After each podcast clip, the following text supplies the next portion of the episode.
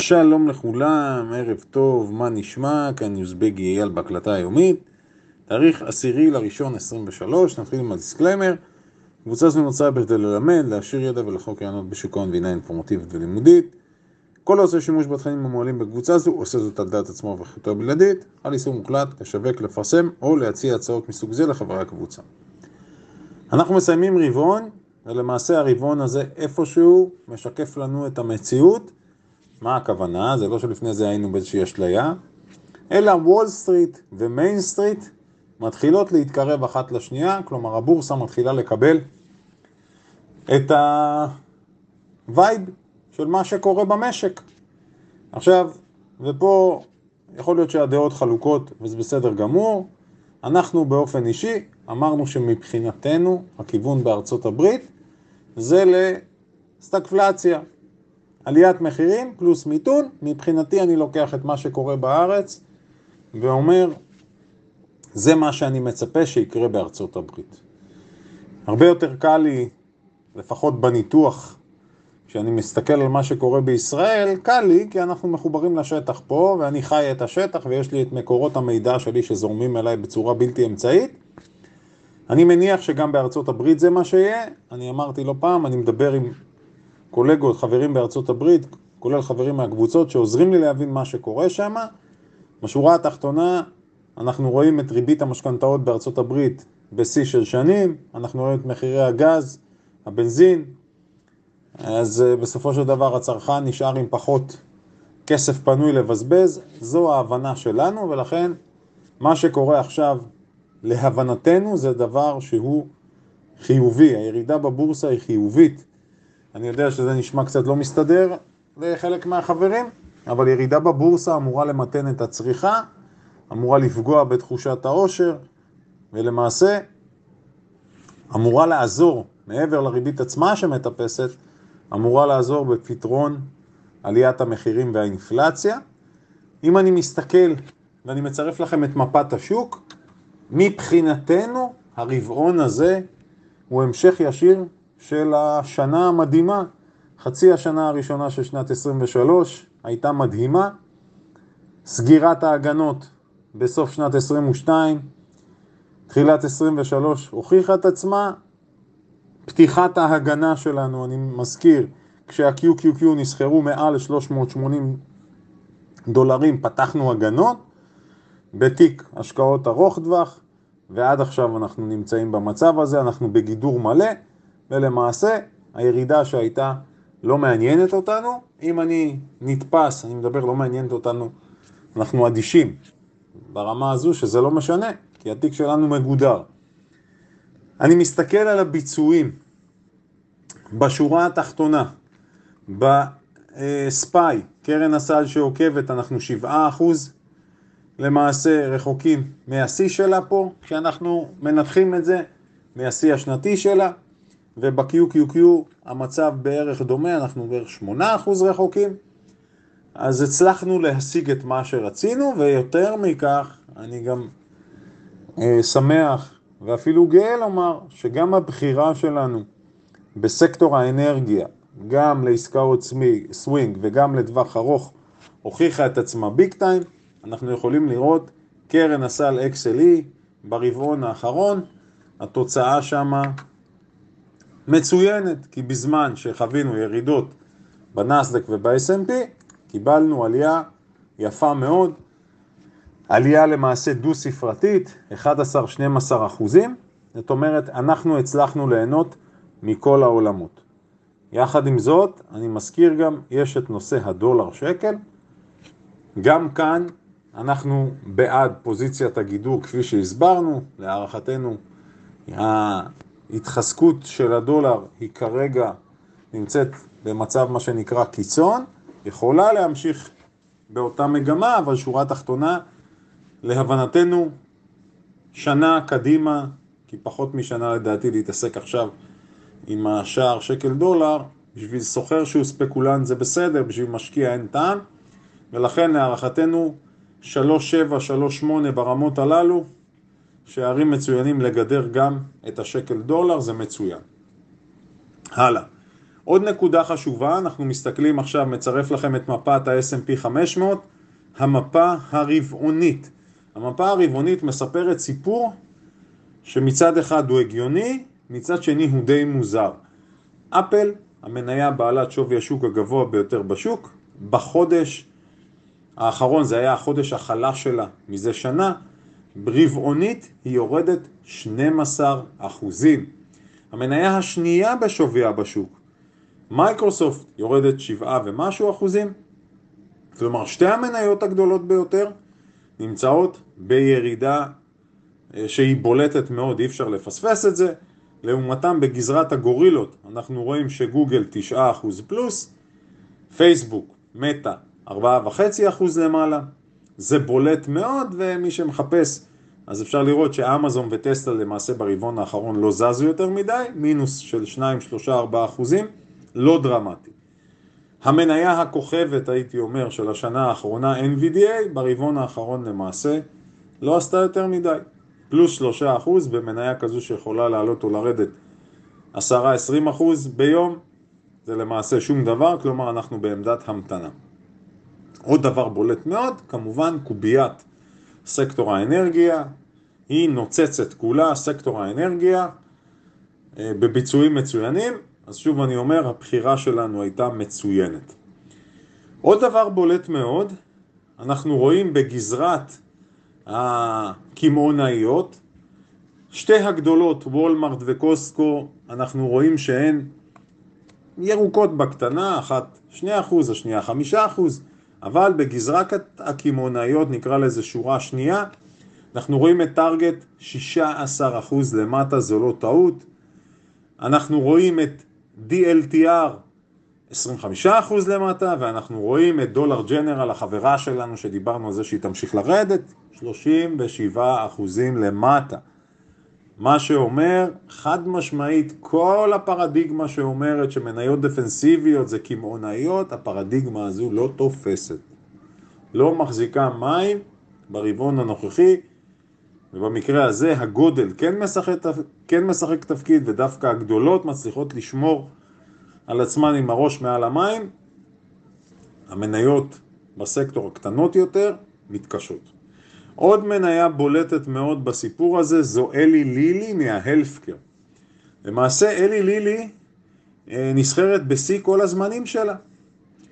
ובזמן שאנחנו רואים מניה כמו פייזר, שהיא נסחרת 40% בערך רחוקה משיאה, אלי לילי ברבעון האחרון קבעה את שיא כל הזמנים שלה, עלתה ל-600 דולר, כרגע יש בה מימוש, היא נסחרת באזור ה-530-540, אבל שוב אנחנו רואים את הבידול ואת השוני, נכון? המניה הזו, מה שנקרא, באה מאחור כאיזשהו סוס במרוץ, הסוס השחור, רצה רצה, שווי השוק שלה זו לא טעות, 500 ומשהו מיליארד, והיא למעשה נהנתה ממומנטום אדיר. אני לא יודע אם המומנטום הזה יימשך כן או לא, דבר אחד אפשר לראות, שברבעון האחרון היא עשתה קפיצת מחיר שהיא לא פחות ממדהימה, מ-450 דולר היא עלתה ל-600, כלומר היא הוסיפה 33 אחוז בחודש בערך, חודש וקצת, בשביל מניה כזו, שהיא מניה מה שנקרא ענקית כזו מהתחום של האלפקר, להוסיף 33 אחוז בחודש, זה משהו שהוא יוצא דופן. אגב, ההסבר של זה תעזבו כרגע להיכנס לפונדמנטל. אני אגיד לכם שבצורה מאוד ברורה, במצבים כאלה אנחנו יודעים שמניות כאלה רק כסף גדול של משקיעים ארוכי טווח יכול להניע בעין, כן? תנועה כזו משמעותית. זה בולט מאוד במיוחד על רקע מה שראינו בפייזר, שפייזר יורדת וירדה, אתם זוכרים, בקורונה הגיעה לשיא, דיברנו על זה אז בזמנו שזה לא יחזיק מעמד, גם כאן אני אומר בגאווה שצדקנו, ופייזר כרגע שווי שוק כבר מתחת ל-200 מיליארד, למעשה גם היא חווה תקופה מאוד קשה, כאשר רק השנה כשאני מסתכל על ה-52 weeks range מ-55 דולר ל-31, אז מניה שכעיקרון אמורה להיות מה שנקרא מקלט והגנה, אנחנו רואים שגם הסיפור הזה לא עובד, אלא צריך לבדוק כל מניה בפני עצמה. עוד דבר שבולט מאוד במפה, וגם פה אני מבסוט מאוד, אני מודה, אני מסתכל על בוקינג. על בוקינג דיברנו לא מעט, ובוקינג בעיניי זה איזשהו סיפור יוצא דופן. אני מדבר על בוקינג מהתיירות, מלונאות. בוקינג בביצועים שהם לא פחות ממרשימים. כי אנחנו רואים, מסיימת את הרבעון הזה ב-15% פלוס. ואיפשהו, אמרתי לא פעם, הסיפור של המניה הזו הוא שונה מאוד משאר המניות בסקטור, והיא ממשיכה לשמור על המומנטום. לא פעם דיברנו על בוקינג, ואמרנו שזה שאנחנו לא מתחברים למה שקורה שם, כי בעיניי כל העולם הזה, זה עולם, שוב, לא, לא רוצה לפגוע באף אחד, אבל העולם של ההזמנות האלה מרחוק, זה עולם שיש בו הרבה מאוד תחום אפור, הרבה מאוד תרגילים מסחריים, הרבה מאוד עבודה בעיניים, אה, אתרים שהם קשורים למעשה אחד לשני, חברות שקשורות אחד לשנייה. אה, שורה תחתונה, המניה הזו בריצה ממש אדירה, אפשר להסתכל בשנה, היא כמעט הכפילה את עצמה. אז גם על זה דיברנו, הייתה שם תבנית, מי שזוכר, דיברנו על זה שהיא מתכנסת באזור 2700-2800, נתנה את הפריצה הנוספת כלפי מעלה, אני באמת לא יודע אם זה יימשך, אני רק אגיד, זו לא מניה שאני מאמין בה לטווח ארוך, מסוג המניות שאפשר לעשות שם, שם סיבובים, לא מעבר. עוד מניה שבולטת מאוד, אחרי טרנד ירידות משמעותי מאוד, אני מדבר על בלקסטון BX של חברת ניהול הנכסים הענקית והקרנות. אז בלקסטון, אפשר לראות פה בקובייה בפילוח של השוק, אפשר לראות שגם היא בוהקת מאוד, BX, האם היא תמשיך לעלות כמו שהיא התרוממה עכשיו, אני מצרף לכם את הגרף, אפשר לראות, יש פה תבנית שהיא באמת, אה, מה שנקרא כאילו, והוציאו אותה מאיזשהו אה, ספר ושיעור במסחר, כי אחרי תעלת מסחר יורדת לפי הספר, מה שנקרא שרוול סליב, היא יצאה כלפי מעלה במהלך גם, בפרק זמן מאוד קצר, היא עלתה בצורה חזקה מאוד. לעיונכם, שווה לראות, אגב, לאן זה יתפתח מכאן.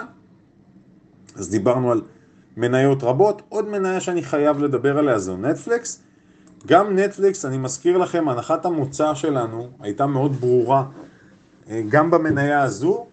הצעה שהייתה לה כלפי מעלה, אמרנו שמימוש הוא מתבקש בתור סוחר סווינג ומסחר סווינג, ואכן, אחרי שהמניה רצה למעלה, אנחנו רואים מימוש. אני זוכר שיחה עם אחד החברים לא מזמן, אחרי הדוח שלה, הוא קנה בזמנו אופציות put גם עליה וגם על אה, טסלה, ושאל אותי על מה אני חושב הכיוון. טסלה, אתם יודעים את דעתי עליה, לא חכם לפתוח עליה שורטים במניות, הוא עשה את זה באופציות אגב. בנטפליקס אמרתי שמבחינתי הכיוון באמת יכול להמשיך דרומה, אז גם היא כבר התרחקה מהשיא שלה, הגיעה ל-485 דולר וכרגע היא ב-385, גם זה קורה מהר מאוד באופן יחסי. אז אני אומר, תכינו את עצמכם כי הרבעון הנוכחי הולך להיות סוער מאוד. דיברנו על מניות רבות, דיברנו על הערכת המצב הכללית שלנו, אני חייב כמה מילים על מה שקרה ביום המסחר האחרון. זה שנייק עלתה כלפי מעלה ביום המסחר האחרון לאחר הדוח, אמרתי, זה לא מרגש אותי. דיברנו על זה שצריך לחכות לסוף היום, וראינו, נכון, נייק סיימה 6-7% למעלה, אבל בסופו של דבר את יום המסחר האחרון היא מסיימת בנמוך.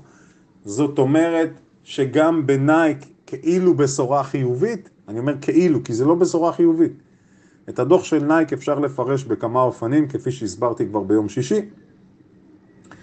אז גם כאן אין בשורה חיובית. לטווח ארוך אני אומר, אני מאמין בה, אבל מי שמצפה לתנועה מהירה כלפי מעלה בנייק, לדעתי זה לא יקרה. אוקיי? קחו את זה בחשבון. עוד דבר שהוא חשוב מאוד כשאנחנו מדברים על ההמשך. אני חוזר על זה כבר נראה לי איזה שנה, שנתיים. לא ייתכן ב- לתפיסתנו, כשתשואת האג"ח נמצאת איפה שהיא נמצאת לעשר שנים, הלחץ על שוק המניות יישאר משמעותי מאוד. אלא אם כן תהיה פתאום נסיגה חדה מאוד כלפי מטה, אז אולי אפשר לדבר על זה שהשוק באמת יכול להיכנס עכשיו לאיזשהו מומנטום שהוא מומנטום בריא. עוד נקודה חשובה מאוד, אני לא מתייחס, כפי שאתם שמים לב, לנושא של ההשבתה בארצות הברית, מה שמדברים על המאבקים הפנימיים שם בין הדמוקרטים לרפובליקנים לגבי הכספים והתקציב. אני פחות מאמין שהאירועים האלה הם אירועים שמשפיעים. אני גם לא דיברתי יותר מדי על הנושא של השביתות של עובדי תעשיית הרכב. גם אלה, אני רק מזכיר לכם, האירועים הללו בדרך כלל הם אירועים שמגיעים לפני בחירות. הזווית שלי היא קצת שונה. אם, אני אומר לעצמי משהו אחר, אם איגודי העובדים בארצות הברית, זה לא משנה אם זה הכותבים ואם זה עובדי תעשיית הרכב, אם הם מרשים לעצמם לאיים בשביתות וחובות, אני לוקח את זה למקום אחר. אה, זה לא מצב שאמור לאפיין מדינה שאמורה להיכנס לקשיים, משק שאמור להיכנס לאיזשהו מיתון או האטה, עלייה באחוזי האבטלה, זאת אומרת, אם הם מרשים לעצמם, הם מרגישים שמקומות העבודה שלהם בטוחים כנראה, וזה גם משהו שאני חושב עליו, כי אני לא מאמין, אלה הצגות, אני קורא לזה הצגות. הצגות ומנופי לחץ מנסים לכופף אחד את השני, שתי המניות, אם אני מסתכל על ג'נרל מוטורס ופורד, בלי קשר לשביתות של החבר'ה מתעשיית הרכב, בלאו הכי נמצאות במומנטום שלילי ורחוקות מהשיאים שהן הגיעו בקורונה, אז אני מתייחס לזה, אמרתי בערבון מוגבל, מבחינתי לקראת שנת בחירות, זה מה שאנחנו עומדים לראות, כל אחד מנסה להפעיל איזשהו מנוף לחץ משלו. הלאה. אמרתי שדבר נוסף אנחנו רואים לטובת חובבי הקריפטו, אני אומר, אנחנו רואים שבקריפטו מתבשל משהו. שוב, ההליכה הזו הצידה זה דבר שבדרך כלל מוליד תנועה משמעותית, אז מי שזה מעניין אותו, תיקחו בחשבון. ומעבר לכך, שאלה שכנראה רבים מהחברים שמתעסקים, נקרא לזה בסטטיסטיקות, שואלים את עצמם, האם לקראת סוף שנה נקבל ראלי סוף שנה? אני לא שם כרגע, אנחנו צריכים לחכות ולהסתכל, אני מסתכל על התשואה כרגע, תשואת האג"ח, זה מה שמוביל. כמה מילים או משפטים אני חייב לדבר על נושא חשוב מאוד, אחת החברות שאלה, ובזה אני מסיים להיום, אחת החברות שאלה, אה, מה לגבי השקעה בקרקעות בארץ? אז פה אני רוצה לחבר את זה גם לשוק ההון. תראו, יש עניין של טרנדים. טרנדים בהשקעות זה דבר ידוע, זה יכול להיות טרנד של קריפטו, זה יכול להיות טרנד שהיה נגיד בארץ קבוצות רכישה, זה יכול להיות טרנד של הנפקות, זה יכול להיות טרנד של short squeeze. אגב, הטרנד האחרון שהיה בארץ, בארץ אני מדבר, היה להשקיע ולהעביר את המסלולי ההשקעה בקרנות שלנו ובחסכונות ארוכי הטווח, להעביר אותם למסלול S&P. כל מי שהעביר אותם בחודשים האחרונים, הפסיד כסף. אז טרנדים זה בסדר, הם באים והולכים. אנחנו צריכים להפעיל שיקול דעת. מדוע עכשיו הנושא של הקרקעות וקרקעות חקלאיות להפשרה ושינוי טבעות, מדוע הדבר הזה עכשיו חם? כי האלטרנטיבות האחרות פחות טובות. לקנות דירה להשקעה, ב, אני קורא לזה ביד שתיים, באתר יד שתיים, כלומר משהו שאין בו איזשהו יתרון, זה לא חכם בעליל. כי אפשר להשיג באג"ח תשואות מצוינות, אמ, ולכן מנסים. אז אה, זה עוד טרנד כמו הטרנד של לקנות דירות בחו"ל ולחשוב שזה הדבר הבא. מבלי לבדוק, אין לזה משמעות. אני כן אגיד, יש לי קשר עם שמאים, יש לי קשר עם יזמים, ולקנות קרקע שהיא לא מאושרת, קרקע חקלאית, ותעזבו אותי, לא מעניין אותי מה מפרסמים ולא מעניין אותי מה אומרים. אם אתם רוצים לעשות מהלך כזה, ומי שאומר לעצמו, מה זה 100 אלף שקל, מה זה 200 אלף שקל, מה זה 150, אז אני אזרוק את הכסף, מקסימום אני אשאר עם קרקע, זו לא הדרך הנכונה. אם אתם רוצים לעשות את זה, אתם לוקחים איש מקצוע, לוקחים שמאי. תשלמו לשמאי 1,000, 2,000, 3,000 שקל, שיבצע בדיקה אמיתית באיזה מצב נמצאת הקרקע ומה הסיכוי שבאמת יפשירו אותה. ומפה אפשר להתגלגל, לקנות קרקע מבלי לדעת ומבלי להבין בזה, זה מה שנקרא בעיניי לפחות לשים את הכסף על קרן הצבי, ולא מעניין אותי אם מפורסם כזה או אחר רכש, או אם בן דוד או חבר, לא משנה. מבלי לבצע בדיקה, בעיניי זה מיותר. זהו להיום חברים יקרים, אנחנו כמובן נשתמע מחר בהקלטה להתראות.